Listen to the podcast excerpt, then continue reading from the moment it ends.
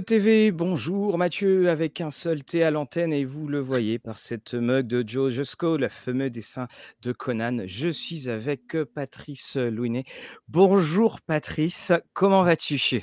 Bonsoir Mathieu, je vais très bien, merci. Voilà, alors je tiens à vous dire, et alors bonjour à tous ceux du chat, et puis bonjour également à ceux qui nous écoutent en, replay et qui euh, nous écouteront aussi en podcast. Je tiens à vous dire qu'il y a des très très belles choses dont on a parlé hors antenne. Voilà, ça, ça fait euh, plaisir. Alors ben, on a Patrice, salut euh, Aldenia. On a donc Patrice qui est avec nous. Patrice, ben, tu es le, le spécialiste de, de Conan. Ta bibliothèque est, est- est bien fournie. Alors, avant qu'on commence à parler de Conan, moi j'aimerais bien qu'on parle de Patrice. C'était quand ton premier, euh, ton premier contact avec Robert Howard? C'était quand Alors, Où durant, à l'époque, je suis de Limoges, donc c'était à Limoges, au niveau du lieu. Euh, et donc, à l'époque, j'étais un fan de comics, un Marvel zombie, comme on, on appelle ça. Donc, j'achetais tout ce qui sortait chez, chez Lug à l'époque. Donc, c'était principalement Strange, Titan, etc.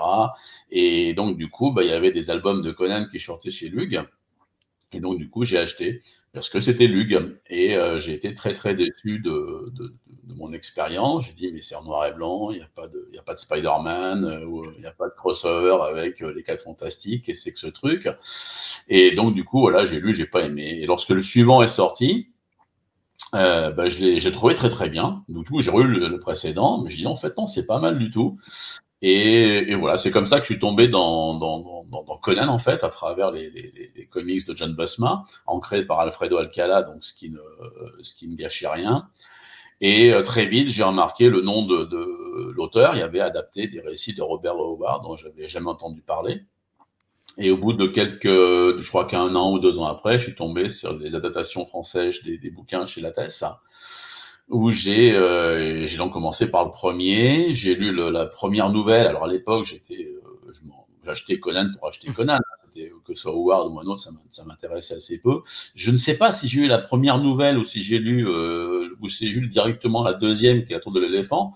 En tout cas, la première, qui était une sprague de camp, Lynn Carter, ne m'a laissé aucun souvenir. Et la deuxième, alors qu'elle était très mal traduite, hein, mais à l'époque, ça m'intéressait pas non plus. Mais là, là j'ai pris une baffe monstrueuse sur la Tour de l'éléphant. J'ai dit, mais qu'est-ce que c'est que ça? Et du coup, euh, j'ai dévoré tout Conan dans l'espace de quelques mois. Où, euh, et euh, j'ai trouvé ça extraordinaire. J'ai essayé de lire les pastiches, j'ai pas du tout aimé. J'en ai lu, je crois, deux ou trois. J'ai dit, mais c'est horrible. Et euh, l'aventure se sera arrêtée là si un de, mes meilleurs amis, qui s'appelle Jean Depelé, qui est assez connu dans le monde de tout ce qui est Jack Kirby, etc., comics, me dit, mais Howard, il n'a pas écrit que Conan. Il me dit, il faut que tu lises les, les, les, il y bouquins qui paraissent chez Néo. Et donc, du coup, je m'intéresse à, la collection Néo. Et là, je tombe sur la collection Howard et je, je crois que j'ai acheté 20, 25 bouquins en l'espace de, d'un an. J'ai dévoré tout, quasiment, en tout cas tout ce qu'il y avait en France à l'époque de Howard et j'ai dévoré ça en même pas un an. Une fois que j'ai fini Néo, euh, donc le truc français, je me suis dit bon bah il faut il faut que tu lises les bouquins en anglais parce qu'ils vont, enfin j'avais trop envie de lire et j'ai lu mes premiers mes premiers Howard en anglais à cette époque-là. Euh, et puis voilà quoi. Enfin bref, c'était euh, c'était c'était parti on va dire. Mais justement, quelle est la c'est une question aussi qu'on a posée à David Camus quand il, il, nous a parlé de Lovecraft. Oui. C est, c est, quelle est la, la, la, la, relation, toi, en tant que lecteur, que tu t'es créé avec euh, toutes les œuvres d'Howard Alors, je, je, vais reprendre Karl Wagner, qui disait, euh, qui un jour euh, a dit lors d'une conférence à laquelle j'assistais, on n'a pas le choix de ses obsessions. Oui, c'est sûr. Et, et, en fait, je pense que, alors c'est un processus qui m'a fallu des années, des années pour analyser. Et je crois que je l'ai compris véritablement au début des années 2000. Et c'est un, c'est un travail qui a finalement de, comme aboutissement ma, thèse de doctorat, euh, dans lequel je m'intéresse au, enfin, ça, ça, son titre c'est euh, trauma et conflits symboliques dans l'œuvre de, de, Howard. Donc évidemment, il y a des questions personnelles, il y a une résonance personnelle dans l'œuvre qui fait que j'étais sans doute dans une position privilégiée par rapport à la plupart par rapport au lecteur lambda, je vais dire, pour arriver à voir des choses que pas mal de gens n'avaient pas encore vues ou mal vues ou, voyaient mal. Et, et, que cette obsession, elle est, elle est finalement, elle est devenue un chemin parallèle au mien dans mon évolution personnelle et qui aboutit à qui je suis devenu d'un point de vue professionnel. Et est-ce que tu as eu des moments où tu t'es, hem, heu, est-ce que tu as bah, tu t'es fâché avec Howard, on va dire, bah, c'est comme dans toutes les relations, il y a des moments où on est plus proche que d'autres. Est-ce qu'il y a eu des moments où tu t'es un petit peu éloigné pour revenir? Jamais. Jamais? Aut ouais, autant il y a sur beaucoup de choses dans dans dans mes vies personnelles, heu heu, dans, heu, la musique que je peux écouter, les les films que je peux aimer, les auteurs que je peux lire ou aimer, j'ai eu des variations. Autant sur Howard, c'est toujours resté, c'est toujours resté au 1er plan. Alors et alors comment alors là aussi, hein, je on je suis désolé, on va faire les les émissions d'entretien. Il y a, David Camus, toujours pour le reprendre, était allé à à Providence Oui. où il avait été assez déçu d'ailleurs, il avait dit ça et je lui avais parlé de du film Looking for Richard où, heu, Al Pacino, heu, en tant qu'Américain veut adapter William Shakespeare et il va à Stratford-upon-Avon dans la maison natale, puis il rentre dans la maison et rien. Puis il dit: «Bon, bah, je vais ressortir» et il va revenir. Quelle a été lorsque on a vu des photos, heu, que tu publies, la 1re fois où tu savais que tu allais rencontrer l'endroit où Howard avait vécu, sa maison, sa tombe, ça t'a fait quoi comme émotion? Heu, c'était, heu, religieux. Il y a vraiment pas d'autre terme. La 1re fois, je suis allé sur la tombe d'Howard, c'était un, moment très fort de de ma vie. Heu, c'était, ouais, c'est vraiment difficile à expliquer. Vraiment une émotion qui m'a qui m'a saisi et la la 1re fois, je suis allé dans la maison, donc aujourd'hui, la maison, c'est un musée, donc c'est aménagé, il y a il y a des choses, il y a des il y a pas mal c'est entretenu. Heu, la 1re fois où je suis allé, déjà, c'est il neigeait à Cross Plains, donc heu, c'est un ça doit se passer tous les 20 ans. Mais quand je suis arrivé là et j'y suis arrivé, heu, de nuit. Et je suis allé je suis allé dans cette maison, je suis resté sur le porche. Et puis voilà, j'ai senti j'ai laissé mon âme, s'imprégner de l'atmosphère. Et le lendemain, j'ai trouvé quelqu'un qui a pu m'ouvrir parce que le le précédent propriétaire était parti et donc la maison était était vide, abandonnée et j'ai toujours en mémoire alors alors que j'ai plus les photos de cette époque puisque j'ai un problème avec mon avec mon avec mes films d'appareils photo qui ont ils sont qui ont été cramés à l'aéroport, donc j'ai aucune photo de ce 1er voyage, Ah! malheureusement. Ce qui est assez terrible. En revanche, je me je me rappelle très bien de la fois où j'ai mis les les pieds dans le salon de la famille Howard. Il y avait un ray de lumière qui passait par là. Voyait la poussière qui était en suspension et il y avait un vieux bas qui qui était qui traînait sur la moquette. C'était, heu, assez assez bizarre comme sensation, mais qui m'est resté malgré tout et donc ce que j'ai fait, vu qu'il y avait de la neige, je suis allé au au supermarché qui est juste à côté. J'ai acheté 2-3 bouteilles de tabasco que j'ai vidées que j'ai vidées, que j'ai rincées soigneusement et que j'ai remplies avec des petits brins d'herbe de la maison de d'Howard, que j'ai scellé, que j'ai ramené en France. Et alors justement oh, c'est des belles anecdotes ça, voilà, de toute façon, nous ne sommes faits que de passion, c'est ce que je dis toujours et le, hem, quand tu justement, là, bon, peut-être qu'on t'a regardé un peu bizarrement quand tu as pris les, heu, les, les brins d'herbe. Justement, Howard, qu'en est-il de sa parce que tout le monde connaît Conan. Est-ce que Howard, c'est un petit peu plus, on va pas comparer avec, Doyle et Conan Doyle pardon et Holmes, mais on a un personnage qui est plus célèbre que que son auteur et Mmh mh. aux aux États-Unis, si on dit Robert Howard, qu'est-ce que ça va qu'est-ce que ça va un grand un inconnu globalement. Mmh la alors c'est vrai que vu de la France, ça paraît étonnant, en tout cas depuis ces 10-15 dernières années où on a l'impression que que Howard est vraiment revenu au devant de la scène. Aux États-Unis, c'est pas du tout le cas. Heu, c'est beaucoup moins vrai. Le personnage de Conan est certes connu, mais Howard en tant qu'auteur est, heu, vraiment peu connu du grand public, même pas du tout. En dehors alors du de de la fantaisie pure, heu, et cetera, évidemment, en dehors des des fans absolus, purs et absolus, mais non, c'est pas un auteur, reconnu ou connu. D'accord et alors justement, il y a tu as, mmh, par ta passion, donc tu as «grimpé les échelons» entre guillemets, d'u d'une échelle, heu, qui était un peu étrange. Hem, comment la question que je me suis toujours posée, c'est, comment est-ce qu'on peut être, comment est-ce que tu as été accepté? Parce qu'évidemment, tu es français, finalement, tu es français, tu viens sur un un t'intéresser à un auteur qui est américain et tu es très souvent cité en, référence. Je trouve ça très intéressant qu'il y ait justement cette, cette intrusion qui vienne, parce que quel, quels étaient le pourcentage que ce soit un Français qui soit aussi fou de, de Ward, c'était quand même assez faible, et que tu as été bien accueilli là, dans cette communauté-là, ou du fait que tu sois français, tu as été obligé peut-être de prouver plus de choses, entre guillemets? Alors, il y, a, y a deux, il y a deux réponses à cette question. La première, je pense, c'est le fait d'être français et donc on se, on se prétend, on arrive, on devient, je ne sais pas trop, un défricheur d'un talent américain. Je veux dire, c'est en France que, que, Lovecraft a été célébré en premier. C'est en France qu'on a apprécié euh, Edgar Poe en premier. C'est en France qu'on a apprécié Dashiell Hammett en premier, Jack Kirby en premier. On a une tradition française d'aller dire et expliquer aux Américains, euh, cet auteur-là, chez vous, il, est bon. Et là, après, il leur faut 10-15 ans pour arriver à enregistrer la chose et puis à l'accepter. Donc déjà, je pense qu'en tant que Français, j'avais une sorte de climat intellectuel favorable qui allait faire que progressivement, j'allais être écouté. Au niveau des habitants de, de, Cross Plains, les choses ont beaucoup changé en, en 30 ans. Euh, il y a 30 ans, lorsque j'arrivais là-bas pour la première fois, c'était, euh, on parlait de Howard, c'était le fils fou du docteur Howard. En clair, il y avait beaucoup de gens qui avaient été accouchés par le père de Howard, qui était un individu respectable, il était docteur, donc c'était une sorte de notable de la ville.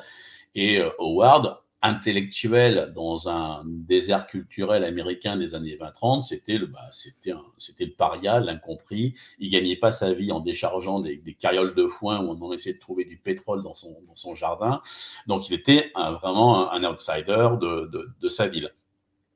Et au début, donc les gens étaient flattés de voir qu'il y avait quelqu'un qui avait euh, fait euh, donc 5000 miles pour aller euh, juste pour aller voir là où il avait vécu. C'était, euh, il y avait le journal du coin qui avait, qui avait titré pour moi en première page. Excellent.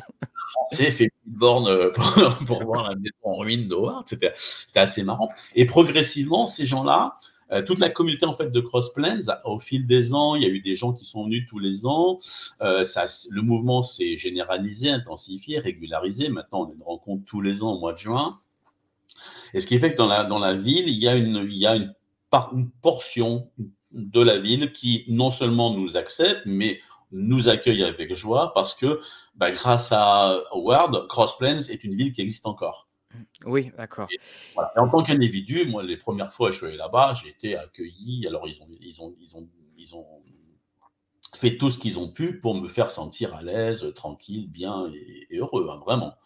Donc, euh, et voilà, mais après, ça reste une frange de la population. Il y a l'autre frange de la population qui s'intéresse beaucoup plus, euh, comment je vais dire, euh, au pétrole, au, à la chasse et au, qui n'a pas vraiment un grand intérêt pour tout ce qui concerne les, les freaks, comme ils nous appellent. Alors, j'ai une question, mais ultra pragmatique. Je veux aller à Cross Plains, je fais comment? C'est-à-dire, je, je, pars de Paris, je fais quoi? Quelle est la... Le, il y a, il y a, il y a, le plus simple, c'est de prendre l'avion et de, oui. de Paris-Dallas. D'accord. Il y a des lignes avec American Airlines. Très prochainement, il y a Air France qui va réouvrir une ligne. Et une fois qu'on est à Dallas, on prend une, on prend une voiture et on, on, conduit pendant environ trois heures et on arrive. Donc, il faut descendre jusqu'à Brownwood et après de Brownwood aller à, aller à Cross Plains. C'est environ trois heures de voiture. Ah oui, bah... depuis Austin en remontant. D'accord, oui. L'avantage d'avoir le hub de Dallas qui est juste à côté, effectivement, tu as juste finalement, tu n'as pas de, de moi, quand j'allais voir mes amis dans le Tennessee, euh, j'étais obligé de prendre un deuxième avion. Donc, euh, effectivement, d'accord. De, voilà, l'avantage de Dallas, c'est que c'est direct depuis Paris. Euh, il y, a, y a Norwegian qui devait ouvrir une directe Paris-Austin il y a deux ans, mais avec le Covid, ça s'est pas fait. Et pareil, Austin, Dallas, Austin Cross Plains, c'est à peu près trois heures aussi. C'est plus joli comme route. Mais voilà. D'accord. Et qui alors, là encore, je te pose que pas du tout intéressé, pas du tout sur un éventuel projet, hein, pas du tout. donc j'ai pris ma, je prends ma voiture. Euh, donc tu disais que la, sa maison est devenue un musée. Il y a même une plaque. On a vu qu'il y a une plaque hein, qui a été. Entrée dans le National Register of Historic Places, un truc dans le genre, je ne me rappelle plus le truc exact, mais c'est ça, oui. Donc ça veut dire que maintenant, bah, voilà, c'est un monument. Voilà. Et Cross Plains, sinon, ça fait combien d'âmes? 1000 habitants, comme en 1930. D'accord, oh, c'est stable, on, leur reconnaîtra ça. Les populations puissantes, évidemment. Alors, on a euh, quelques petites euh, questions dessus, puis on va, on va revenir dessus. Alors, sur, euh, sur ce qui était de ta thèse, donc il y a Olivier qui nous demande si la thèse est en anglais. Donc, alors, j'ai mis le lien de la thèse. On ne peut pas y avoir accès, hein, ça, je, je précise. Pour la thèse, hein, en fait, la thèse soutenue en fin 2019. Et euh, donc j'ai tenu à la laisser, enfin ne, pas la rendre disponible. Pourquoi? Parce que j'en ai fait une version, euh, j'ai terminé en fait la version remaniée euh, en vue d'être publiée. Alors celle-là, elle existe maintenant en deux versions pour l'instant. Donc là, les deux sont identiques, sauf qu'il y en a une, il y a la version avec les citations en français et l'autre avec les citations en anglais. Et je suis en train de terminer la traduction en anglais de, de la thèse avec l'idée, voilà, en fait, de pouvoir faire paraître deux de ces trois versions. Mmh avec, un militaire universitaire. On n'en est pas encore là. Euh, mais voilà sur quoi je travaille. Alors, on a l'ordre des ornithorynques. Alors, je suis désolé, il faudra que tu nous écoutes en replay. Le replay est disponible juste après l'émission parce qu'on vient de répondre à cette question sur comment est-ce que Patrice. Euh, personnellement, malheureusement. voilà. Et donc, euh, également, Howard, alors que donc j'ai vu l'autre question qui était passée, c'était sur les donc alors la première question c'est est-ce qu'il y a des livres de jeux de rôle dans ta bibliothèque? Il n'y a pas de livres de jeux de rôle dans la bibliothèque. C'est juste. Alors, il n'y a pas que du Howard derrière moi. Il y a, si vous voyez bien, on voit une illustration. Voilà. Ça, c'est la couverture originale d'un Néo par Nicolet. Hein, c'est Sonia Larouge. Il y a mm Là, alors, attendez, je suis à l'envers. Là, c'est que du Howard. Là, surtout stagiaire. Il y a des pulps, il y a des. Il n'y a, pas des, il y a pas des comics? J'ai l'impression de voir des, des TPB ils, sont, ils sont de ce côté-là. D'accord, ok, c'est bien ce que. Euh, également, donc, euh, je voudrais qu'on parle et qu'on discute de, des, des, grandes représentations emblématiques de Conan. Alors, la, la première, qui a été. Euh, on va parler du film, où on s'est rendu compte que le deuxième film était beaucoup plus difficile pour faire un jeu de mots quant au titre. Mmh. Qu'est-ce que toi, tu as pensé du, du film? Le milieu, ça oui, le Milius, bien entendu. le Milius, c'est un excellent film qui n'a rien à voir avec le Conan de Howard, c'est ce que je dis depuis des années. Mmh. enfin, un excellent film, il y a des très belles choses là. je ne vois pas comment est-ce que quelqu'un peut dire un truc négatif sur la, musique de Paul Doris parce qu'elle est juste euh, magnifique. Euh, voilà, après, le film, ça traduit beaucoup plus les obsessions de, Milius euh, au niveau politique qu'autre chose. C'est son Gengis Khan qu'il n'a pas pu mmh. faire. Euh, c'est toujours gênant pour moi de parler de ce film, en ce sens que les gens pensent connaître Conan en ayant vu le film, alors qu'il n'y a absolument mais aucun rapport entre le Conan et le Conan de, Howard. Il y en a un, c'est un Conan, un tueur. Enfin, la fameuse réplique que Milius a volée à Harold Lamb qui vient d'une biographie, enfin une biographie, une soi-disant biographie de Gengis Khan, dans laquelle le, on doit aimer euh, tuer ses ennemis, entendre les lamentations de ses femmes au fond des bois dans les soirs ou je sais plus quoi. Euh, ça, c'est quelqu'un qui pense que Conan euh, a cette philosophie, n'a pas compris Conan. et quelqu'un qui pense que Conan serait, pourrait être capturé et tourner une roue pendant sept ans ne connaît pas le Conan de Ward. Tout simplement. Deux éléments emblématiques c'est sont totalement à côté de la plaque. Voilà, c'est, alors justement, c'était le point vers lequel je, voulais aller. Alors, on remarquera que dans, dans, et comme tu vois, tu fais bien la différence entre le film et l'adaptation en tant que, en, tant que Conan, parce qu'on a quand même les plus gros marteaux de combat du cinéma et de loin. Et alors, tu vois, là, moi, j'ai mon, mon, petit Conan en, voilà, en, voilà, le Conan qui s'ennuie sur son, sur son trône. Le, est-ce que justement, on ne s'est pas retrouvé, et c'est la question que je voulais poser, c'est que dans les représentations emblématiques, nous avons eu donc euh, les séries Marvel, Marvel avec toutes les déclinaisons, et euh, nous avons eu le film, et on a aussi eu les dessins de Frazetta qui mmh ont énormément marqué. Est-ce que justement cet ensemble qui était beaucoup plus accessible que lire des nouvelles n'a pas créé une sorte de décalage par rapport à ce qu'est la réalité de ces récits, de son œuvre littéraire? Bah, par définition, hein, c'est le, le, principe du moment où un personnage devient une icône, euh, que l'icône entretient des rapports plus ou moins lointains avec la création originale. Hein. Euh, je, disais à mes étudiants l'autre jour, euh, si je vous dis Sherlock Holmes, à quoi vous pensez? Les trois, ce qu'on retient, bah, c'est la pipe, le Deerstalker hat, le fameux chapeau, et puis élémentaire, mon cher Watson, trois éléments qui n'apparaissent dans aucune des nouvelles originales de, de Conan Doyle. Bah pour, euh, Conan, donc là, c'est un peu la même chose. Ça veut dire que l'image qu'on en a, c'est le prisme déformant des, nouvelles de, des, des peintures de Frank Frazetta.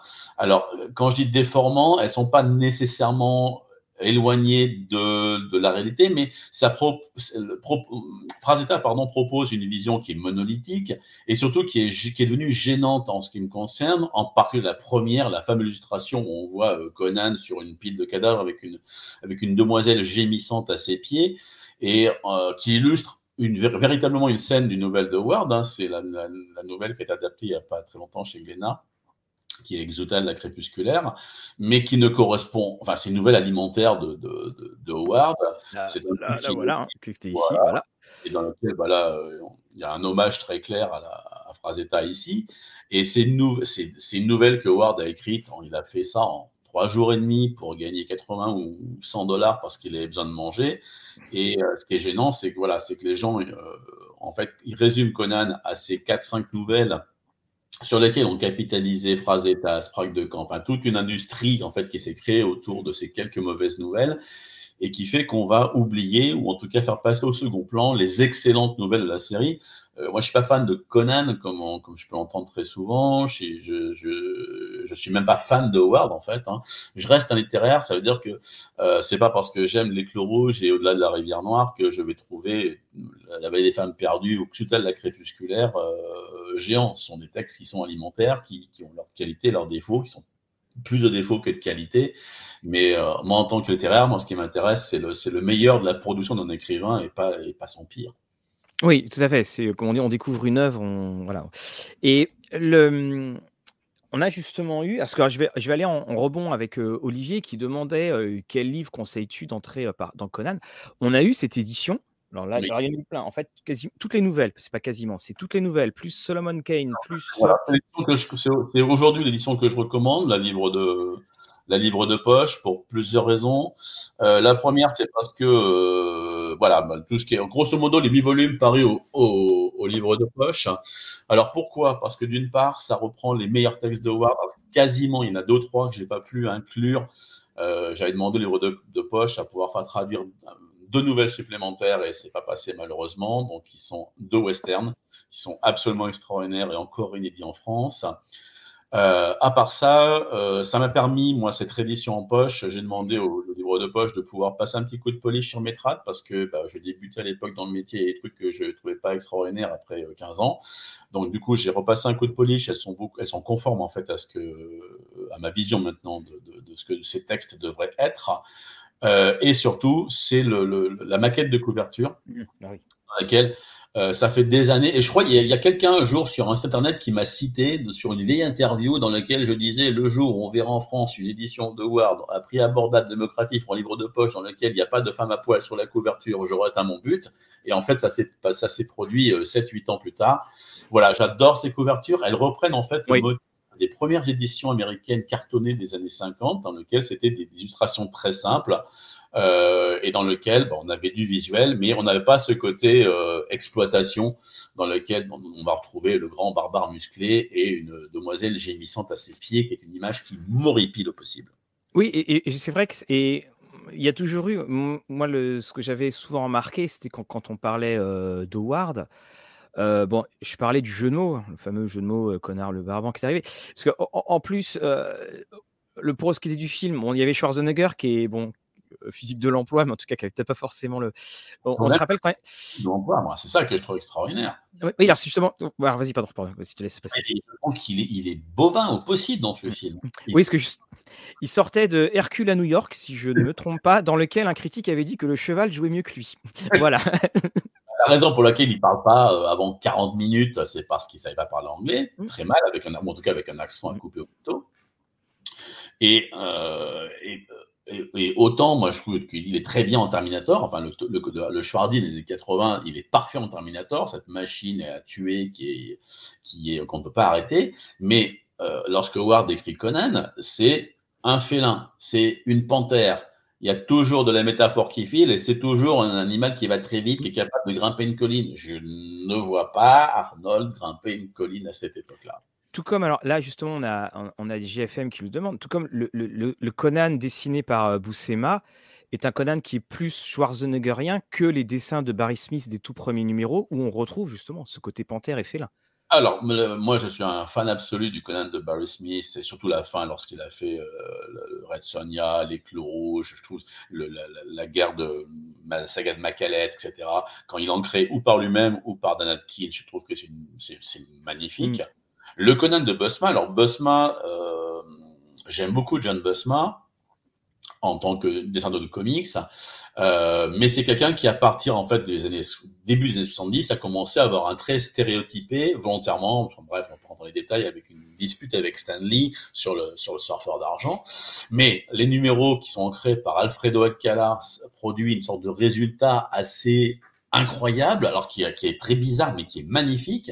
Et le numéro où John Busma s'ancre lui-même sont, de manière générale, très réussis. J'aime beaucoup le, Conan de Busma lorsqu'il va jusqu'au bout. Lorsqu'il est ancré par des tâcherons du style Arnichan, etc., j'ai beaucoup plus de mal. Oui, et, et ça a pourtant aussi euh, contribué à, à, créer, je dirais, ce, fameux Conan parallèle. Et, mmh. et, au-delà même de l'univers de Conan, j'aimerais que tu nous dises, euh, tu nous racontes l'anecdote sur euh, Red Sonia qui va devenir ce personnage euh, alors déjà en France, elle va avoir, elle va s'appeler Calidor parce que euh, quand ils vont faire l'adaptation avec Brigitte Nielsen du film Red Sonia, euh, les producteurs en France disent oh là non non on va donner le nom du héros masculin, comble voilà comble des choses. Et nous avons la, Sonia, la Rousse et Red Sonia qui ne sont plus du tout, enfin qui ne sont pas du tout en fait les mêmes personnages. Personnages, oui. rapidement, donc Sonia n'apparaît que dans une seule nouvelle dans l'œuvre de Ward et c'est un personnage qui apparaît dans le cadre d'une nouvelle historique qui est absolument exceptionnelle, qui est dans, le livre de poche, dans le recueil Le Seigneur de Saint-Marcande. La nouvelle s'appelle L'ombre du vautour et ça, raconte le, siège de Vienne par les troupes de Soliman le Magnifique en 1529. Donc Howard se sert de référence historique. Il fait, un, il fait un récit qui est une sorte d'Armageddon. C'est monstrueux, c'est exceptionnel comme nouvelle, et dans lequel le héros est une, enfin le héros, le protagoniste est une sorte de, c'est un personnage visiblement calqué ou inspiré par le Falstaff de, de, de Shakespeare dans lequel c'est une sorte d'ivrogne qui pense plus à courir la gueuse qu'à aller se battre, et qui va trouver euh, sa rédemption, entre guillemets, avec un personnage de femme guerrière qui est donc la Sonia de Rogatino, qui est une guerrière rousse qui est sur les, remparts de Vienne, euh, qui aide à défendre la ville.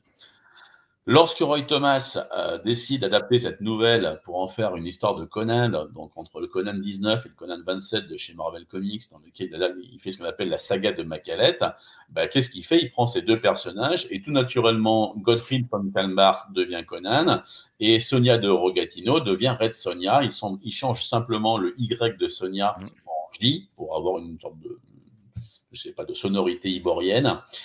Et, euh, et voilà.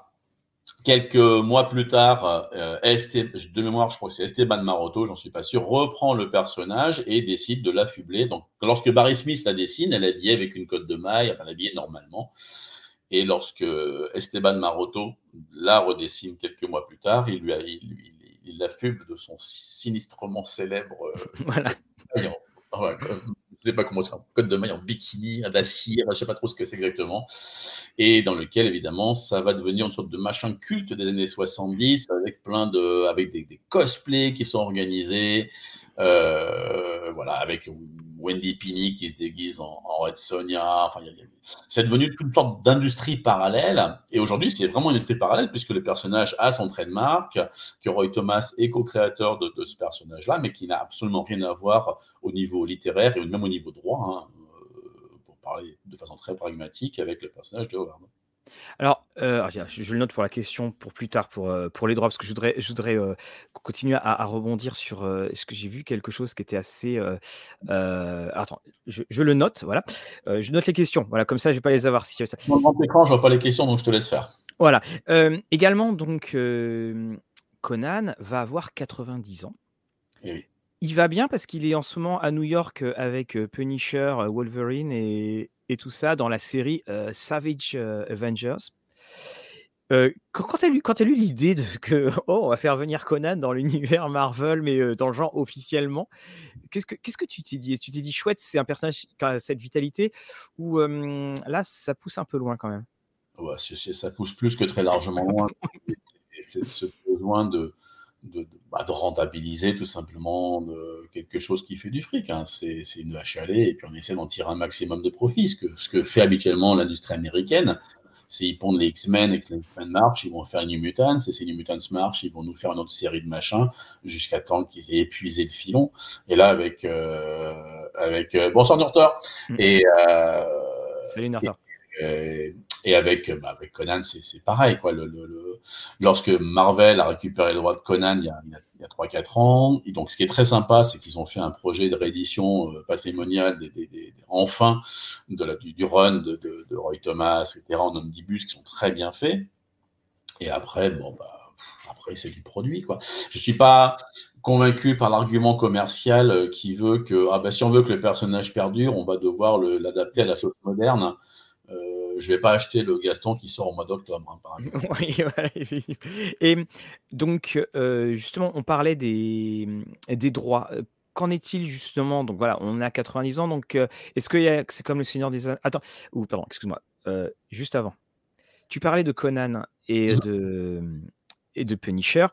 Nous avons mis sur notre Twitter la photo, j'ai retrouvé le numéro, la, couverture du numéro de Wonder Woman qui se battait contre Fafard et le souricier gris.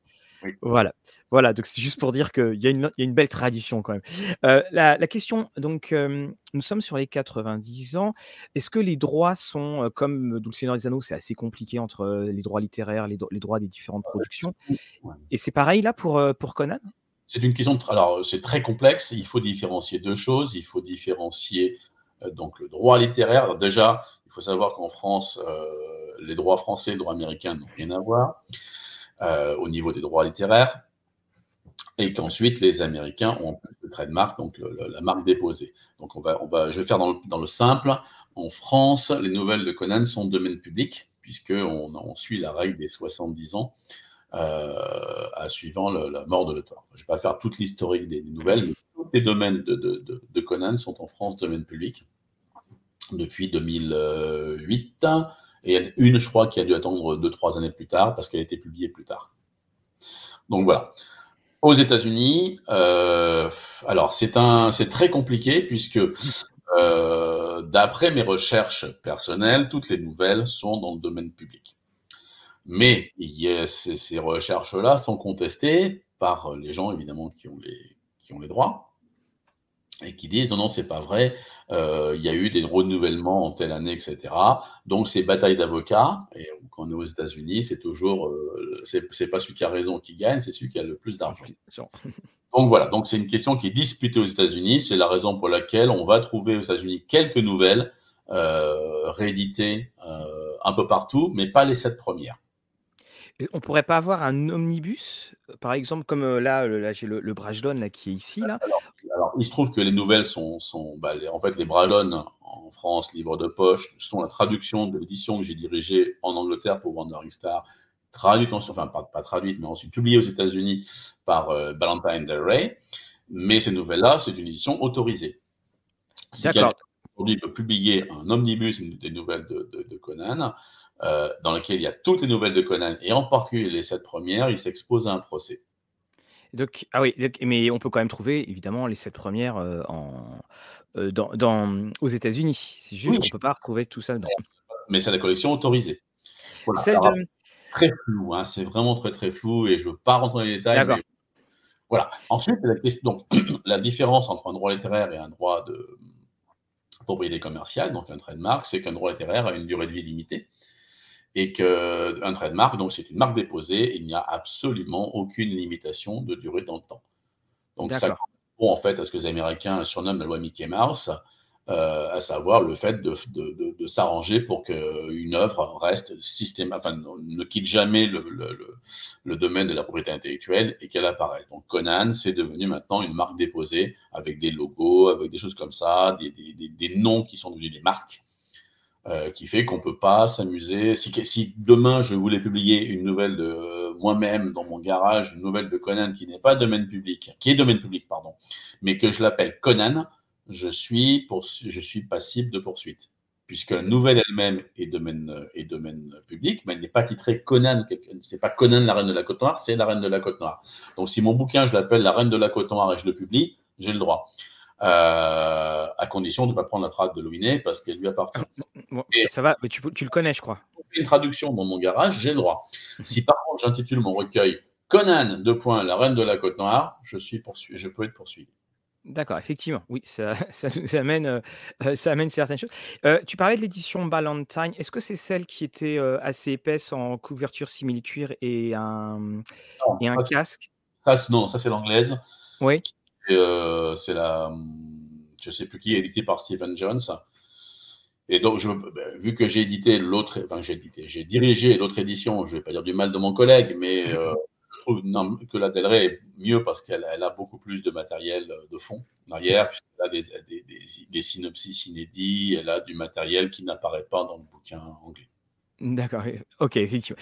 Alors, on a une question sur la carte, et la carte qui est en dessous. Alors, je vais la faire apparaître. Euh, alors, on va être couvert quelques, ah quelques minutes. La voilà. Donc, euh, est-ce que tu peux nous dire quelques mots sur cette carte? Parce que, je te laisse, vas-y. C'est une carte, c'est la, Glénat? Euh, non, celle-là, d'après, j'ai cru comprendre que c'était une carte ancienne qui euh, avait été. Euh, je voulais trouver, en fait, pour mettre en fond, une carte, la carte originale d'Howard de l'âge iborien. D'accord. En fait, il y a trois cartes originales d'Howard. Il y en a deux qui sont très semblables, qui datent de 1932, mmh et qui sont dans le premier bouquin Conan, donc chez Brage ou chez au livre de poche. Elles sont très, très sommaires il y a une troisième qui est un peu plus détaillée et euh, dans lequel il y a plus de choses. Et c'est celle qu'on va trouver en page de garde des albums de chez euh, de chez Glénat. Alors c'est la même, enfin c'est avec les mêmes, elle, qui, elle s'inspire véritablement de la carte de Ward. C'est la plus proche euh, en version dessinée pseudo. Ah, pseudo elle est trop lourde pour là. Je vais, je vais prendre l'autre. elle est dans celui-là, dans, le, bouquin que tu viens de prendre. Je sais, c'est un livre, La culture tue. Et donc, fin du premier volume, logiquement, dans les appendices, tu dois avoir les, deux premières cartes du monde de Conan. Alors, je les ai vues passer, mais euh, je, dois vous avouer. Je dois vous avouer, bon, voilà, ça va être difficile à montrer. Les dinos sont tout petits, hein, ça doit faire 10 par 15 à tout péter. Hein. Alors, moi, la, la, question que je me suis posée sur l'élaboration de ces cartes-là, est-ce qu'il avait complété au fur et à mesure de ces nouvelles ou est-ce qu'il avait déjà une, une vision un peu plus globale? Alors, il n'avait pas de vision globale. En fait, voilà comment c'est passé. Il a commencé à écrire Conan en mars, en, février 32. Il écrit trois nouvelles. Donc, Le Phénix sur l'épée, qui était une réécriture, La fille des géants du gel. Et après, il écrit The God in the Ball, le deux dans le sarcophage. Et là, c'est là qu'il se rend compte que son univers, il a besoin de, de, de, de rendre son univers cohérent. Et donc, c'est là, il va prendre quelques jours pour rédiger, un, l'âge iborien, deux, des notes sur les peuples de l'âge iborien, trois, dessiner ces, fameuses deux premières cartes.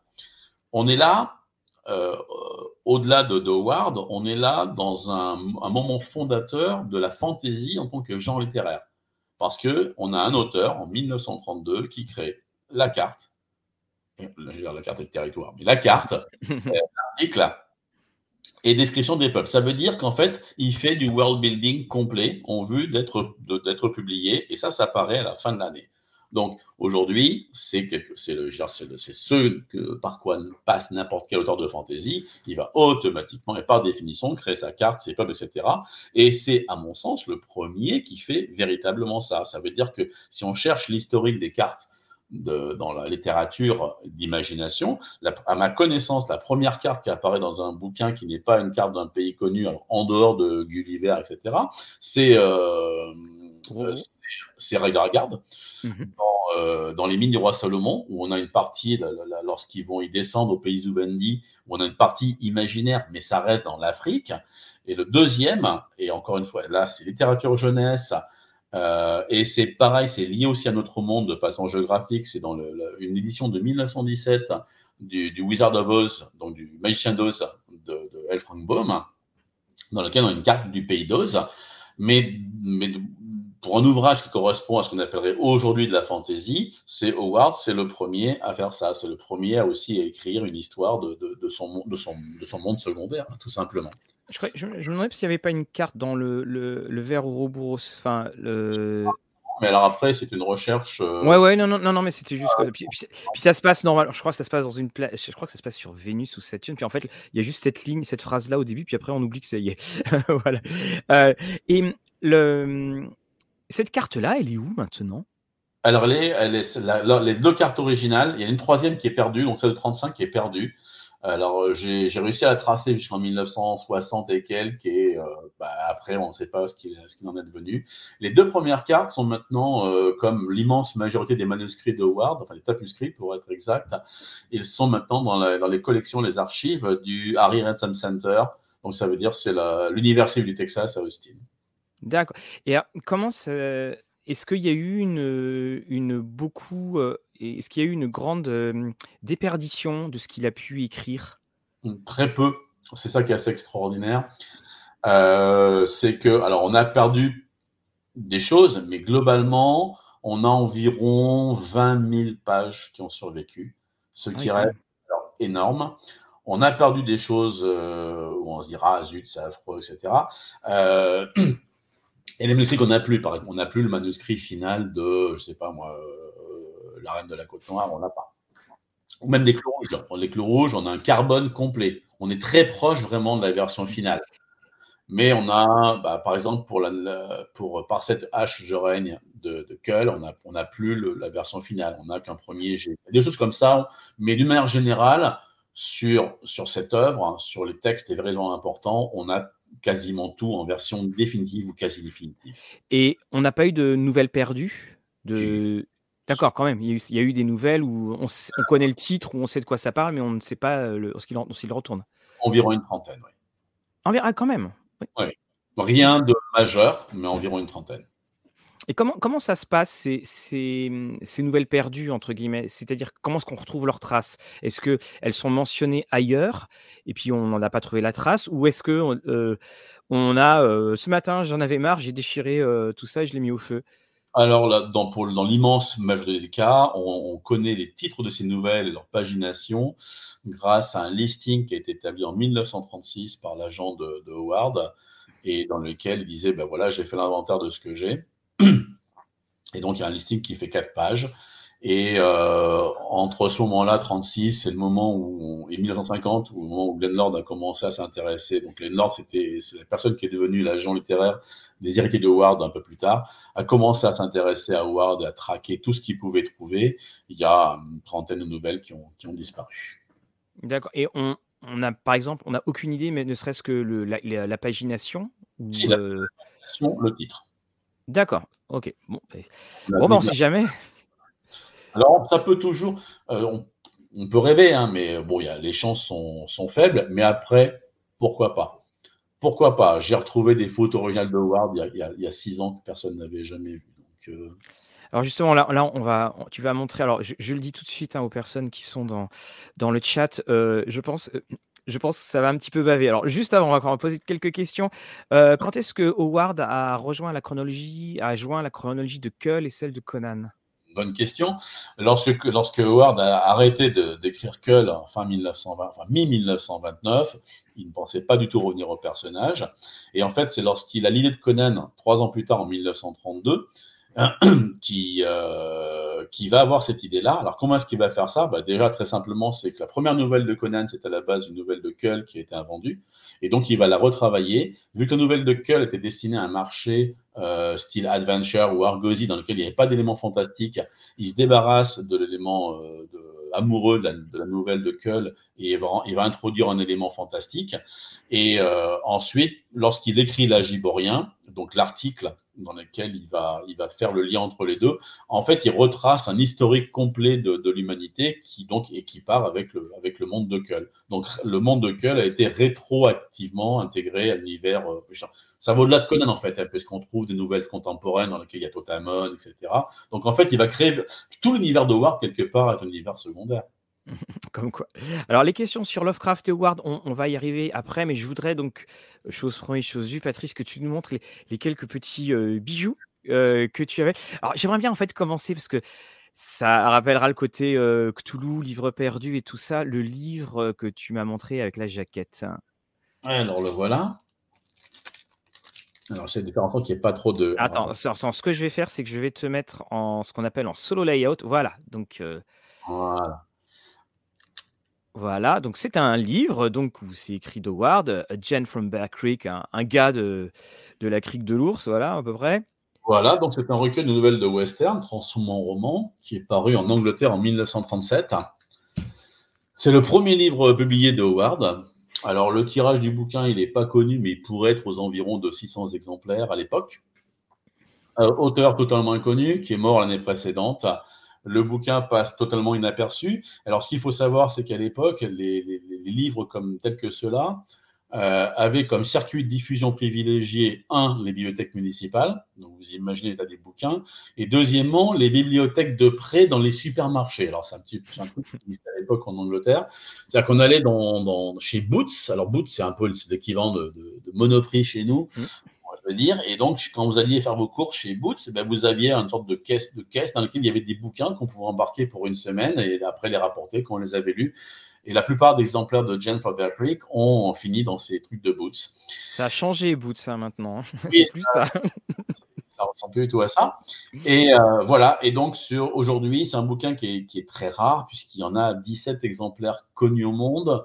Euh, donc, il y en a un qui est à la Oxford Library, un qui est à la Bodleian, un qui est, enfin voilà, les 7 ou 8 ou 9 qui sont en institutions euh, publiques. Il y en a une dizaine qui sont entre les mains de collectionneurs. J'ai eu la chance d'en posséder deux sur ces, listes. Euh, un que j'ai trouvé un jour, alors comme quoi ça peut arriver. Un jour, en faisant une recherche sur ABE, donc l'Advanced Book Exchange sur Internet, j'ai trouvé un exemplaire pour 20 livres que j'ai acheté et voilà, que j'ai revendu euh, pour 700 euh, fois ça quelques années plus tard. Et, euh, et, donc, il y a un exemplaire connu au monde avec la jaquette, et c'est celui que je viens de vous montrer, il est dans ma collection. Donc là, tu es en train de dire que les autres n'ont pas de jaquette, c'est ça? Aucun d'autre n'a la jaquette. Le seul au monde qui a la jaquette, c'est celui-là. Donc, il a, avant moi, il appartenait à Glenn Nord, donc qui était l'agent de, de, de, de, Howard. Et avant Glenn Nord, alors je ne vais pas vous l'ouvrir, mais et avant, il appartenait ici à Auguste Derlette et il est, signé par Auguste Derlette à l'intérieur. voilà. Voilà, donc euh, si Auguste Derlette nous entend, vous qu'il soit, le livre est ici, il est sujet en français.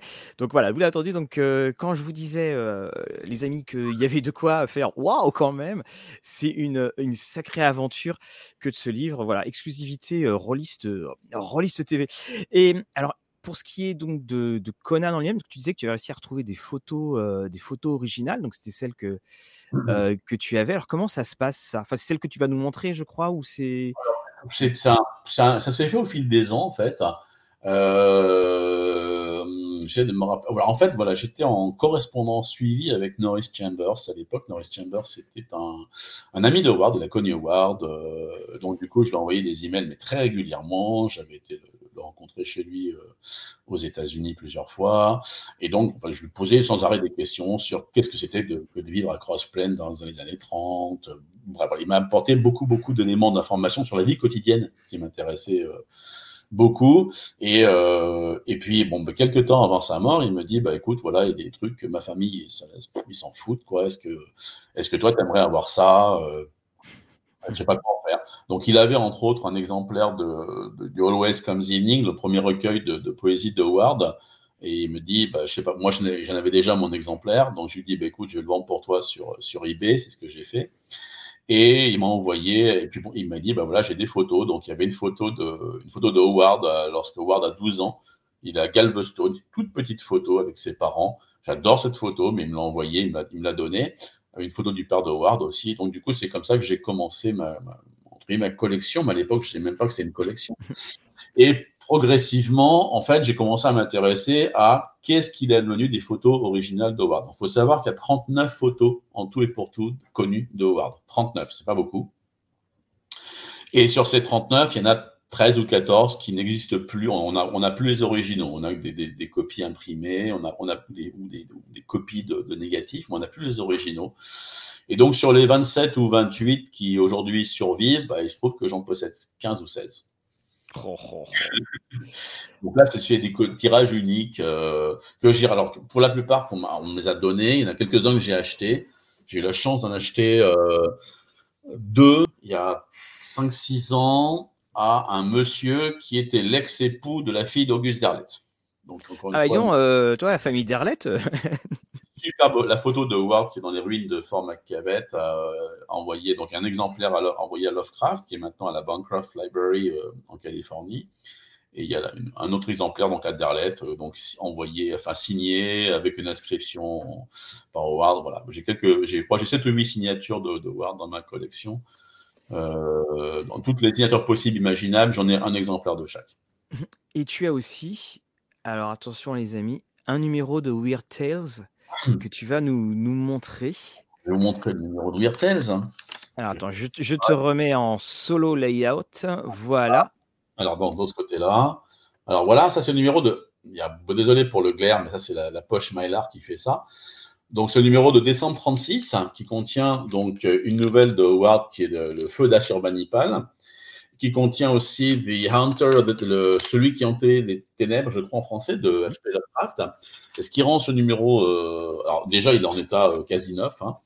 et la raison pour laquelle il est en état quasi neuf, c'est parce que, bon, si vous voyez ici, pareil, ça va être un peu compliqué, c'est parce que ce exemplaire était celui de H.P. Lovecraft lui-même.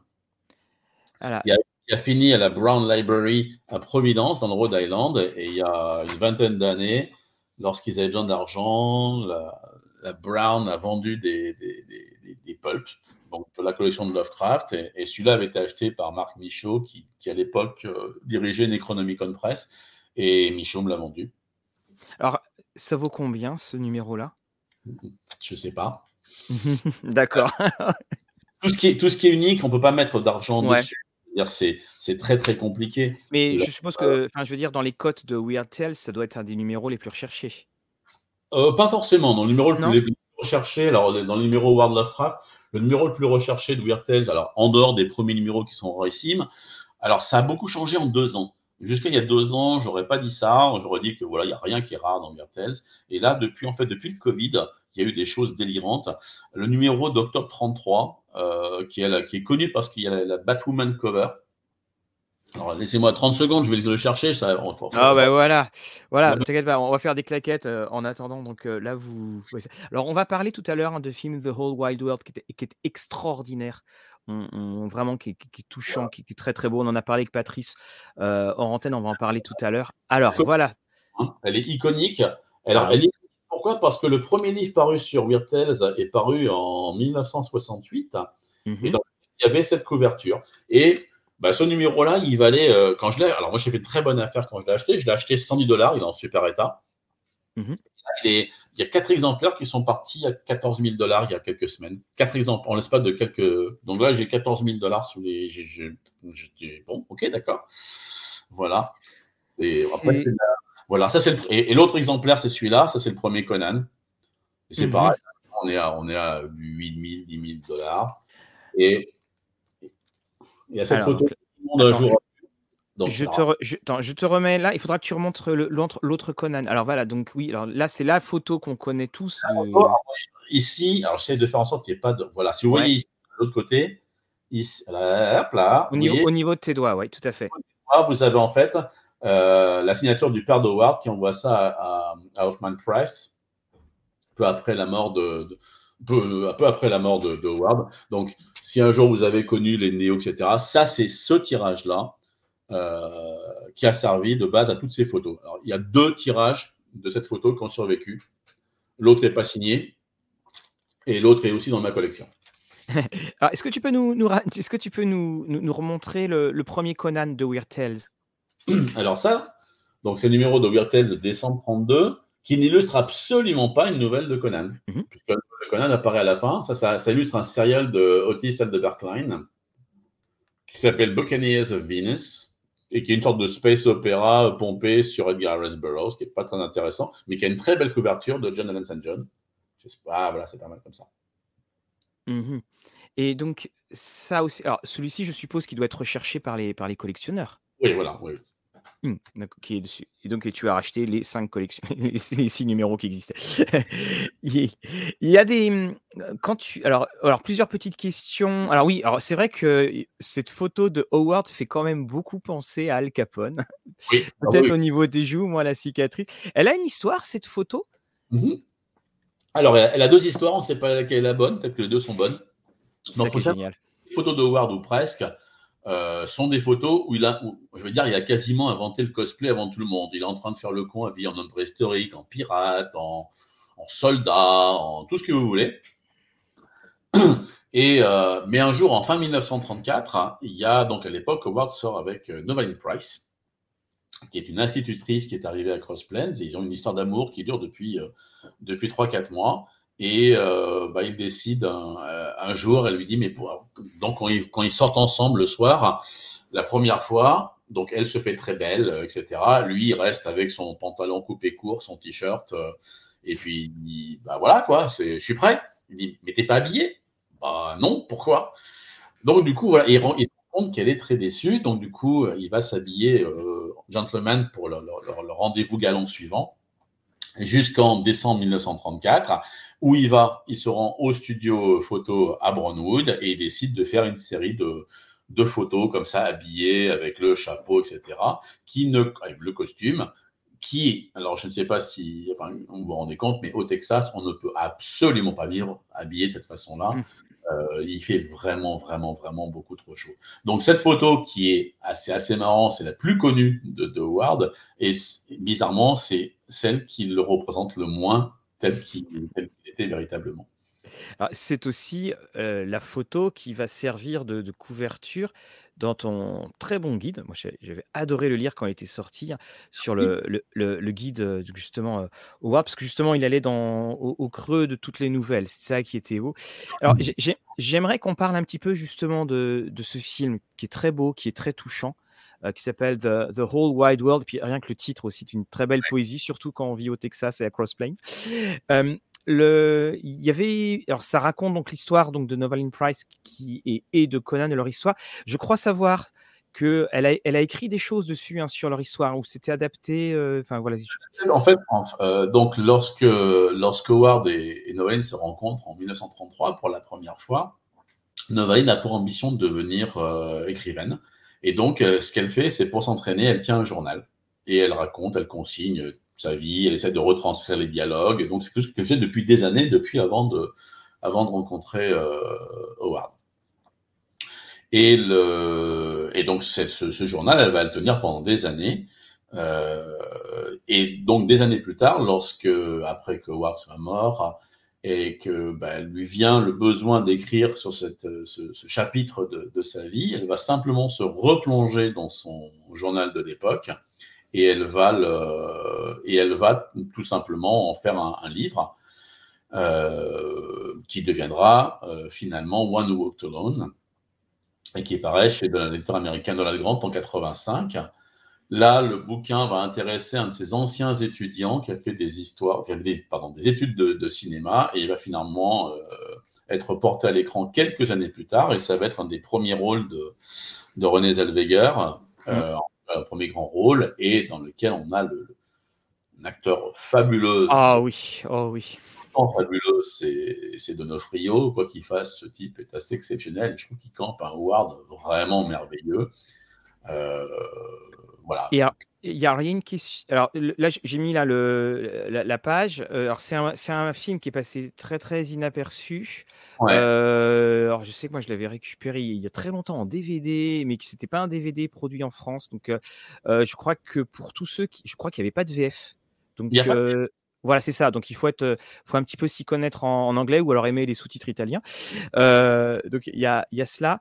Et alors il y a une question que je m'étais toujours posée c'est que dans, dans, le film, on, on, voit Howard qui écrit, et quand il écrit, il, il récite à voix haute ce qu'il écrit. C'était vraiment une de ses méthodes d'écriture? Alors oui, ses, ses, voisins se plaignaient de, du raffut. En fait, la raison pour laquelle il, fait ça, c'est pour tester ses dialogues en particulier. Et donc, du coup, parce que bah, quand on écrit, si, si, les dialogues à, voix haute ne passaient pas, bah, il les changeait. Et donc, du coup, c'est pour ça que les voisins attendaient euh, Tu vas crever Effectivement, oui. C'est Heureusement qu'il ne faisait pas les didascalies non plus, parce que là, ça aurait été vraiment. Euh, alors, euh, donc, quoi dire sur les autres héros celtisans? On va en parler un petit, un petit tout à l'heure. oui, tu vas peut-être avoir de la visite, hein, Patrice. Donc le, titre en, français de The Whole Wild World, bah, c'est, il y aurait plein de manières de. The Whole Wild World, c'est, euh, je vois pas d'équivalent direct en français qui est voilà le vaste par le, vaste, tout à fait, ce vaste monde, ce, voilà, c'est-à-dire ce qui est un, bah, une, euh, voilà, on est en plein contraste avec euh, la petite vie rangée, puis soudainement le pouvoir, la puissance de l'imagination qui, euh, qui prend le, le, dessus. Alors également, donc, qu'est-ce que tu pourrais conseiller comme comme œuvre disponible en français de préférence, peu connue ou moins connue de, Lovecraft qui t'a. Alors je sais que c'est genre de questions un petit peu larges. De, de, Ward, parce que, on, va parler, on, va parler, de Lovecraft après, c'est pour ça. Ah, alors, ce que j'ai dit depuis des années, c'est un, un, volume sur lequel je me suis battu depuis, depuis que j'ai fait paraître chez Brajlon, en fait. Hein. C'est le que j'ai fait paraître chez Livre de Poche, c'est Le Seigneur de Samarcande. Mmh c'est le volume 5. Oh, t'as de la chance. Il est juste au-dessus.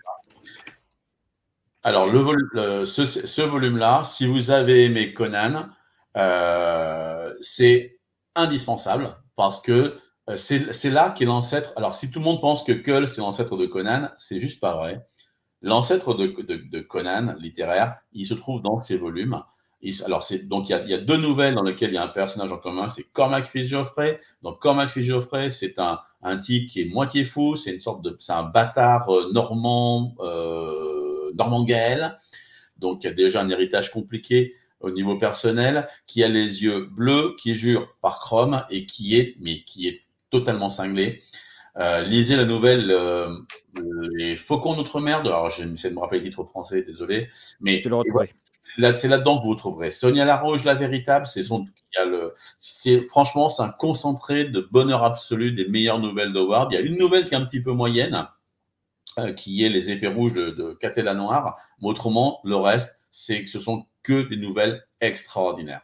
Ils aimaient bien les couleurs, hein. euh, enfin, ils aimaient bien les épées rouges de Caté la Noire, euh, les clous rouges. Il fallait vendre du rouge et du noir. Hein. Donc, Ah oui, c'est ça. Il fallait, il y avait un. Bien sûr, le rouge, le rouge et le noir sont des couleurs dramatiques et donc on vend pour les pulps, donc il fallait quelque chose qui frappe.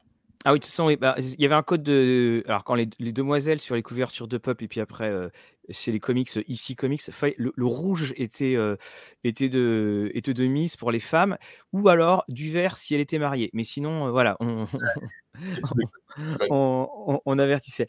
à quand les traductions des westerns et des autres récits ah. inédits? Alors, j'aimerais beaucoup. Il y a différentes choses qui sont en discussion plus ou moins formelles.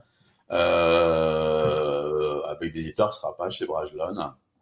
Mais euh, disons que là, pour l'instant, j'ai un autre projet euh, en lien avec Howard sur lequel je bosse pas mal, euh, sur lequel j'aurai une réponse dans les d'ici l'automne. Et si ce projet-là ne, devient pas une réalité, oui, je pense qu'on va essayer. En tout cas, je vais essayer dans le des cas de, faire paraître d'autres choses. Il y a des choses qui là. Après, tout ne sera pas bon. Maintenant, ce qui reste, c'est un petit peu le souci, quoi. C'est, euh, j'entends le fan qui veut tout lire et euh, parce que je l'ai été moi-même. Mais honnêtement, ce qui nous reste, c'est quand même dans l'ensemble du deuxième, euh, du deuxième niveau, quoi. Oui, ah oui, il faut un peu creuser. Euh, Il n'y a rien d'aussi exceptionnel que sur les huit volumes. Euh, il y a ces deux westerns que je voulais, qui sont pour moi deux nouvelles exceptionnelles euh, que je voulais faire paraître au niveau de poche. Donc, elles sont, elles sont pas par. Il y a celle de, celle de, qui s'appelle Wild Water. Je l'ai fait paraître dans le Bifrost Special Award, donc c'est 84, numéro 84 de mémoire. Et l'autre, c'est un western qui s'appelle Les Vautours de Wapperton, qui est un, western euh, qui est une sorte de, version western du Royaume des Chimères de Kull. Euh, c'est un, chef-d'œuvre. Dans, la série Conan, euh, qui était parue chez Livre de Poche, il y a une nouvelle que j'avais adorée, qui était un espèce de duel, qui, qui dure que quelques pages. Il y avait un, duel, c'est bien là-dedans. Et en fait, c'est deux personnes qui en arrivent à s'étriper c'est un, style qui. Alors, je crois que c'est mais ça doit, elle doit vraiment faire vraiment deux ou trois pages. Oui. D'accord, ok. Alors, je vais retrouver. je vais retrouver. J'avais. Euh... Beaucoup de nouvelles de Howard, surtout. Hein. Ouais, voilà. Il n'est pas au livre de poche, il est chez Brajlon. Et je pense que je. J'ai pas, au livre de poche, j'ai pas mis de version inachevée hein, pour les. D'accord. Et ce qu'il il faut, il faut le préciser, c'est qu'il y a toute une littérature de Far West aux, aux États-Unis qui nous est totalement inconnue, nous, en France. Mais quand on va dans, certains États, que ce soit le Sud, parfois même, on, on, va trouver dans les supermarchés, il va y avoir les romans à l'eau de rose. Et puis, il y a régulièrement quand même cette, littérature de cow-boy et de western, cette littérature d'évasion, qui pour nous semble parfois très très étrange, on va dire très très, culturel. Voilà, c'est le, le, mot poli qu'on va donner. Oui, bah, oui, oui, on va trouver. Bah, il y, a une telle mystique du western aux États-Unis, même quand on y va encore. Hein, je veux mmh. dire, alors c'est pas au niveau littérature, mais quand vous allez dans, les villes américaines, on a ce côté, je, je, je, cultive la country, le côté western, Stetson, buckle belts euh, qui font euh, la taille de ma cuisse. Euh, il y a vraiment cette imagerie du cowboy qui est assez intéressante parce qu'elle ne correspond pas du tout à ce qu'étaient les cowboys au 19e siècle. Ça, c'est autre chose. C'est une version édulcorée ou remythifiée de ce qu'était le cowboy revu par Hollywood. c'est assez, assez alors, on a une, je reprends la question de Fanfan. Alors, Fanfan, je suis désolé, je n'avais pas vu la suite que c'était bien toi, Fanfan.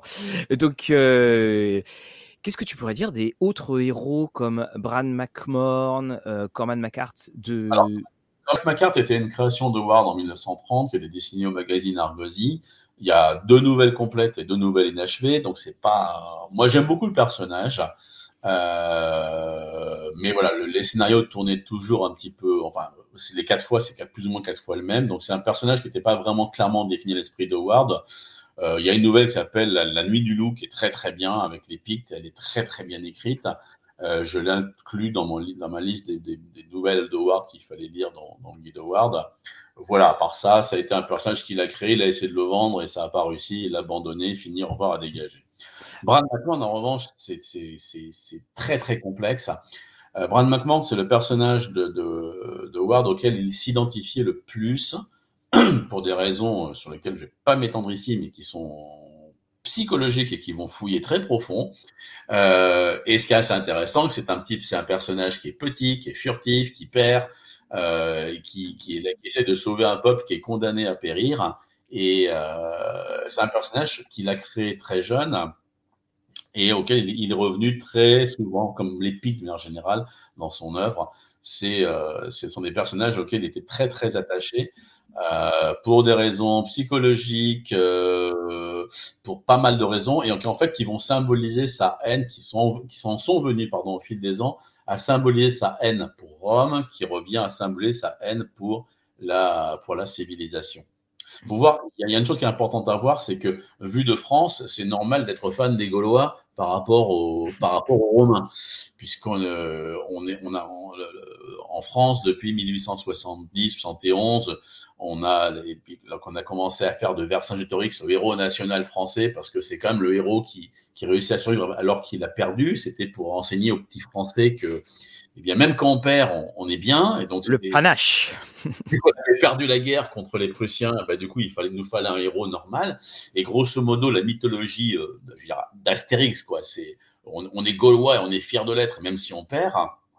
C'est normal chez nous, alors que chez un Américain, les barbares, c'était mal vu et que euh, Rome était le, au contraire le modèle à atteindre.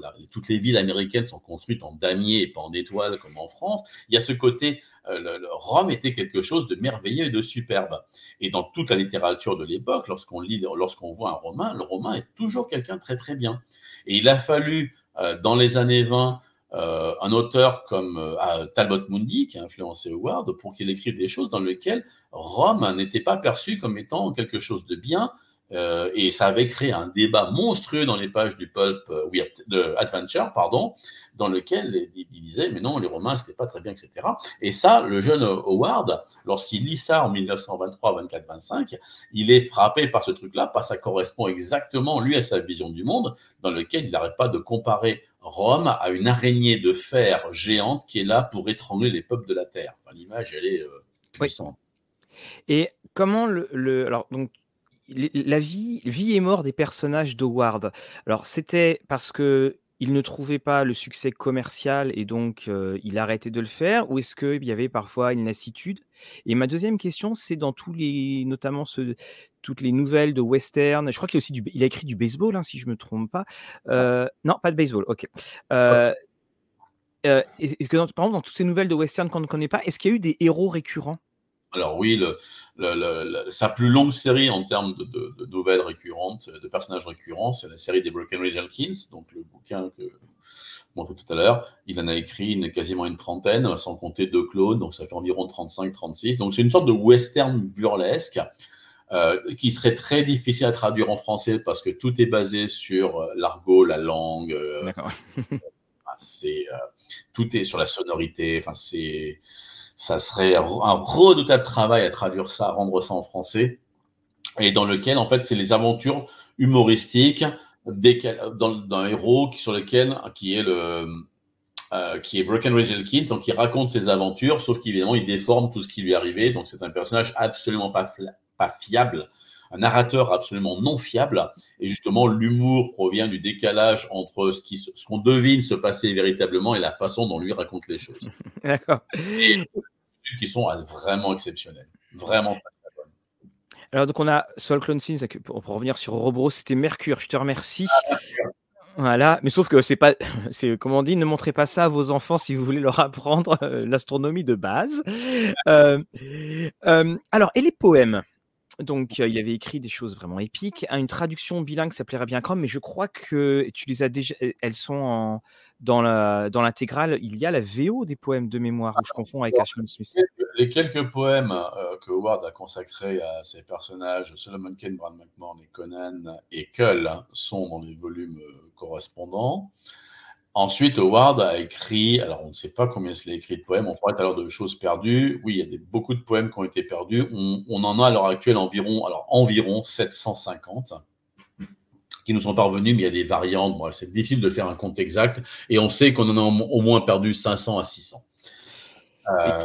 et, quel, est le, quel est le thème général de, cette poésie? Il y, a, il, y a de, tout. Hein. Il, y a du, il y a du, du, poème épique, il y a du poème fantastique, il y a du il y a du doggerel, il y a du, il y a du, poème écrit au fin fond, sur un bout de nappe, il y a des essais, il y a, il y a vraiment tout. Il, a, il a un peu abordé tous les thèmes possibles, imaginables en, en, poésie. C'est grand ces grandes thématiques, c'est vraiment sur la mort, la futilité. Le, ses meilleurs poèmes sont là-dessus.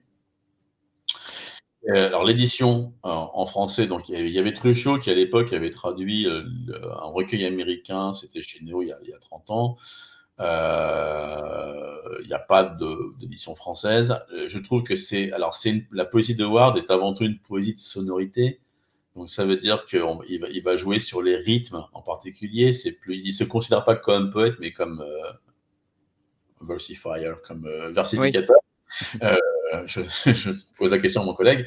Et euh, donc, ce qui fait que euh, si on traduit en français, c'est très difficile de rendre la sensation poétique qu'on peut trouver dans la VO, puisqu'elle est basée sur, sur des sons principalement. Donc, à moins de passer des heures et des heures et des heures et des heures sur un, sur un poème, je pense qu'il serait très compliqué d'avoir une traduction jolie. Alors, ça peut être le cas d'un projet dans plein de gens qui se portent volontaires pour traduire des poèmes, etc., essayer d'unifier tout ça, mais ça me semble un petit peu difficile, malheureusement.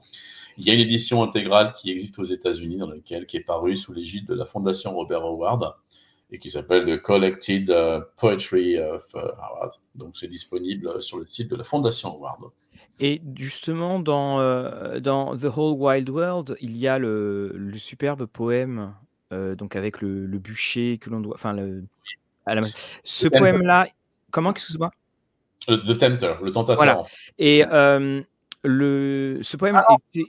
Là, ça, c'est la fameuse, les fameuses quatre lignes. Euh, avant voilà, là, ah voilà, donc ça, c'était quoi? C'était euh, dramatized, euh, c'était euh, réécrit ou c'était. Quelle est l'histoire de ce petit poème Je vais essayer de, le retrouver pour le mettre en pendant que tu donnes la réponse. Pour, Alors, pendant des années, la version était que le 11 juin 36, Howard se réveille, et là, il parle à l'infirmière, il pose la question, l'infirmière lui dit bah, écoutez, voilà, votre mère ne se réveillera jamais. Donc là, il va dans son bureau, il tape le poème, il va dans sa voiture, et il se flingue, il meurt. Et lorsque le, Justice of the Peace, donc qui est l'officier de police du coin, arrive quelques minutes après, il y a donc Jack Scott, qui est le journaliste local qui travaille pour le, canard de, Cross Plains. Euh, le policier, donc c'est pas un policier, mais bon, c'est un agent, un agent municipal, bref, euh, voit le poème dans la machine à écrire, et donc il y a marqué tout c'est en français, ça fait tout s'est enfui, tout est fini, aussi portez-moi sur le bûcher fini. Voilà, je, le mets en, je le mets en VO, voilà, je viens de le retrouver, je vous le mets ici en VO, voilà. Bon, ça... Euh, et donc, euh, mais, donc le, flic fait Mais qu'est-ce que ça veut dire? Et Jack Scott lui répond bah, Ça veut dire qu'il s'est suicidé. Et c'est la version qui a circulé pendant 50-60 euh, jusqu'au jour où Rusty Burke, mon, honoré, honorable collègue américain, commence à faire une enquête là-dessus. Et en fait, on se rend compte qu'il n'y a aucune mention de ce, de poème euh, dans les journaux, les documents de l'époque, et que la première, elle date depuis, elle date de près d'un an après. Et ça vient de, Jack Scott. Pour euh, faire, en faire une version courte, on s'est rendu compte, donc avec les recherches, que effectivement, ce poème a bien été retrouvé, mais pas dans la machine à écrire de Ward. Il n'a pas été tapé le matin de son suicide. Il a été retrouvé plié dans son portefeuille, où il était là depuis on ne sait pas combien de temps. Euh, alors peut-être qu'il avait écrit ça il y a trois mois, euh, trois mois auparavant ou six mois auparavant. On n'en sait rien. Parce que c'est le, poème est inspiré d'un autre poème de je ne sais plus qui à l'heure actuelle, le nom m'échappe. Mais et voilà, donc du coup, il a recopié ou paraphrasé ces quelques, ces quelques, ces quelques vers-là parce qu'il lui faisait plaisir, mais on ne peut absolument pas dire que c'était le, poème mélodramatique du suicide. Alors comme disait, comme disait John Ford, quand, quand, la vérité, enfin quand la fiction est plus belle que la vérité, on publie la fiction, voilà. Voilà. Et moi, mon, ma devise a toujours été euh, When the fact become legends, print the facts. Oui, voilà, oui, ben, voilà, tout à fait, parce que c'est une, une, une, une... là et dans le dans le guide Award hein, sur la note. Mmh, d'accord, ok, bah très bien. Ça, ça va me donner plein d'envie de me replonger euh, dedans. Alors, on va reparler un petit peu, on va parler un petit peu, on en a, parlé tout à l'heure, donc de hum, Lovecraft et de et, et d'Howard. Alors j'essaie de remonter, euh, parce qu'il y en a qui vont se coucher? Euh, donc on a René Zellweger. Euh, où est-ce que c'était? Alors donc voilà, a-t-on récupéré l'ensemble de la correspondance entre Lovecraft et Howard Alors oui et non on a, on a récupéré la quasi-intégralité de la correspondance entre Howard, les lettres de Howard à Lovecraft. Il nous manque une ou deux courtes lettres. Et, quelle et, quelle était la, nature de, c'est une des questions qui est posée, la nature de ces échanges euh, outre le temps qu'il faisait au Texas Dès que j'aurai, euh, en fait, la partie, ce qui nous manque, c'est environ les deux tiers de la partie Lovecraft à Howard. Puisque, euh, les lettres qui ont été envoyées par euh, Lovecraft sont arrivées chez le, père enfin, chez Howard et le père de Howard euh, les a gardées. Et il a demandé un jour en échange, enfin, il voulait qu'avec Derlet, il y ait un échange des lettres de, donc de Lovecraft, que Derlet récupère les lettres de, Lovecraft et que le père de Howard récupère les lettres de son fils. Donc le père Derlet a récupéré les lettres, il en a fait des copies qui ont servi ensuite, donc, mais partielles, il n'y a pas tout. Et, euh, et ensuite, donc c'est toujours le père Howard qui avait ça. Et par erreur, en 1940, un accident, il a, lorsque le, 42, lorsque le père Howard s'apprêtait à déménager, il a brûlé des choses et apparemment, il a malencontreusement brûlé les lettres de Lovecraft. Ah, comme quoi, il y a des, il y a des destins. Et le, quel était les, la, il y a une teneur, il y a des thèmes récurrents sur, euh, dans leur discussion?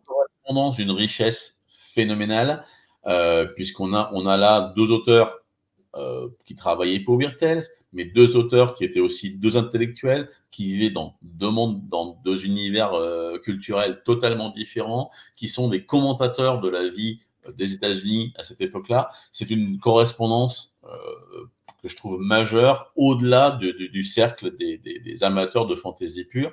Alors, au début, ils vont parler principalement de culture celtique, des, variations entre les différentes dialectes celtes et gaéliques, enfin, celtes, gaéliques, britanniques, etc. Euh, ensuite, ils vont progressivement parler donc de l'Ouest, ils vont parler de politique, ils vont parler de nourriture, ils vont parler de voyage, ils vont parler de l'écriture, ils vont parler des auteurs, ils vont parler de, bref, ils, tout, ben, de sport, de, la théorie de l'évolution, de, ils parlent de tout et n'importe quoi. Euh, la croissance, elle est énorme.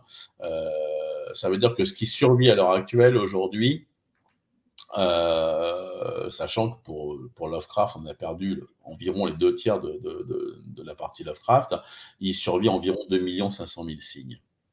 Ce qui fait beaucoup. Je disais toujours que quand on parlait de la. Il y a eu des lettres de Lovecraft qui quasiment à 70 pages. Euh, J'espère qu'il donnait de bonnes étrennes à son facteur parce que quand il y avait le courrier pour un monsieur, ça devait être, ça devait être quelque chose. Et donc ces lettres-là dont, dont, tu parlais, donc tu les as lues, tu as pu lire des choses comme ça. Elles sont disponibles? Il y a eu des éditions, il y a eu des. Alors c'est paru. La, la, toute la correspondance de World of Craft est parue aux États-Unis il y a quelques années maintenant chez Hippocampus Press. Mmh euh, voilà, en France c'est inédit. D'accord. Et ça, ça serait éventuellement sur des. D'accord. Voilà, point de suspension. Je crois que euh, lorsqu'on avait reçu euh, Frédéric Veil et David Camus pour voilà, puis on, parlait de et, la suite et donc bon, je crois que c'était tes points de suspension me rappellent que j'avais dû en parler. voilà. On, a Denis qui nous dit est-ce que c'était pas Ambrose Pierce qui était la à l'origine du, du, premier poème? Je je comprends pas la question. Oh, le, le, poème All Flat, All Down, So Lift Me. Non, non, c'était pas lui. D'accord, très bien. Euh, son nom m'échappe, euh, mais. Euh, mais comme d'habitude, il reviendra dès que ça sera fini. Et là, justement, il nous reste une dizaine de minutes. Et alors, je, vais, je sais que ça c'est les questions, les questions pièges ou les questions difficiles. Si tu devais résumer Howard le style ou son univers en, quelques adjectifs, ça serait lesquels? Son style et son univers. ouais. Alors on va, on séparer en deux, style et univers. Pour le style. Alors le, style de Warren est un style qui est à la fois poétique, euh, donc c'est très chargé en poétique, mais qui se lit très vite. Donc c'est une sorte de, euh, il a un style qui est entraînant, mais qui est chargé d'imagerie. Et je trouve que c'est très donc le plus proche que, que je pourrais, euh, voilà, le plus proche que je pourrais. Je vais refaire ça en français. Euh, il a un style qui est quand même très cinématique euh, et non pas cinématographique. cinématique dans lequel il y, a, il y, a, un côté, il y a ce côté euh, prenant, visuel et qui, qui, qui, entraîne le lecteur avec lui. C'est un lieu commun de dire que lorsqu'on lit une nouvelle de Howard, si on commence la, première ligne, on, est directement dans l'histoire. Mm. Euh, c'est une de mes, c'est un de mes très nombreux, un de mes, soucis récurrents lorsque je dirigeais l'édition américaine de, de, nouvelles de, de, Ward pour euh, pour Del Rey. Donc on arrivait au stade de, la lecture des épreuves. J'ai dit ok, donc là aujourd'hui je vais relire mes épreuves. Le problème c'est qu'au bout d'une demi-page, je relisais la nouvelle. C'est, il, il, a vraiment cette capacité à entraîner le lecteur. Alors, comment est-ce que Howard fait ça? En fait, si on étudie de près le style de Howard, c'est qu'en fait, c'est le lecteur qui fait la moitié du boulot. Si vous lisez, par exemple, euh, je vais prendre un exemple qui est assez frappant, qui est celui de Au-delà de la rivière euh, Noire, euh, la, vision que vous allez avoir de la végétation, elle va varier selon l'endroit où vous, vivez ou avez vécu. Parce que les, termes employés par Howard restent génériques. Ça va être la forêt primitive, ça va être, il va, il va, il y aura pas de nom de, il y aura pas de, d'arbres donnés, euh, il y aura, ça sera pas un bouleau ou un acacia, ça sera des arbres qui vont être vaguement décrits. Et en fait, le lecteur va simplement combler les trous du récit howardien en, en, avec les, les, arbres qui sont dans son, dans son imagination. Euh, il fait un petit peu ce que fait, en fait, Fenimore Cooper, c'est un peu la même chose euh, avant lui. Mais en fait, c'est ce que me disait, euh, alors c'était une que Karl Wagner il y a très longtemps. Euh, dans lequel il disait, mais moi quand je lis Au-delà de la rivière Noire, j'ai l'impression d'être euh, au Tennessee, puisqu'il avait grandi, lui, au, Tennessee. Et moi, ça me paraissait étonnant, puisque c'est pas du tout la végétation que je voyais. Et en fait, en discutant avec d'autres amis et fans de Ward, on s'est rendu compte qu'effectivement, chacun voyait les choses différemment. Si vous relisez en détail une nouvelle de Ward, les termes restent suffisamment génériques pour que ce soit vous qui fassiez la moitié du boulot. C'est pour ça beaucoup. on n'est pas dans, du, dans une description balsacienne de la pension Vauquer, où vous allez passer 58 pages à savoir exactement où se trouve chaque, assiette euh, dans la, dans la pension, parce que Ward s'en fout. Et avec 4-5 mots, il va construire une atmosphère et il vous entraîne. Ah, c'est moi, j'ai trouvé il avait des incipits. Enfin, c'est, euh, on, est parti. Euh, alors, je me disais toujours, bon, bah, de toute façon, il était obligé vu que il, il avait pas un roman, il y avait des nouvelles, puis il fallait que ça aime. Mais c'est, il, réussissait à le faire et, vraiment à, à, nous emporter. Et que dirais-tu du monde d'Howard? Si je te dis, enfin voilà, l'image qu'on a classique, c'est euh, la civilisation, la, la, la, barbarie, pas dans le sens où on peut l'entendre à massacrer tout le monde vos cochons couvés, tout ce que vous voulez. Est-ce que, qu'est-ce que tu pourrais rajouter à cela ou qu'est-ce que tu pourrais préciser dans, dans cette acception très générale qu'on donne? c'est une vision déjà assez pessimiste des choses. Hein. Si, on prend l'exemple de, Conan, son monde est né d'un cataclysme, il finira dans un cataclysme. Donc ça veut dire et donc ça veut dire quoi? Bah, Ça veut dire que quoi qu'il soit passé avant et quoi que fasse Conan, bah, ça sert à rien parce que tout le monde va crever et que tout le monde aura oublié ce qu'il a fait.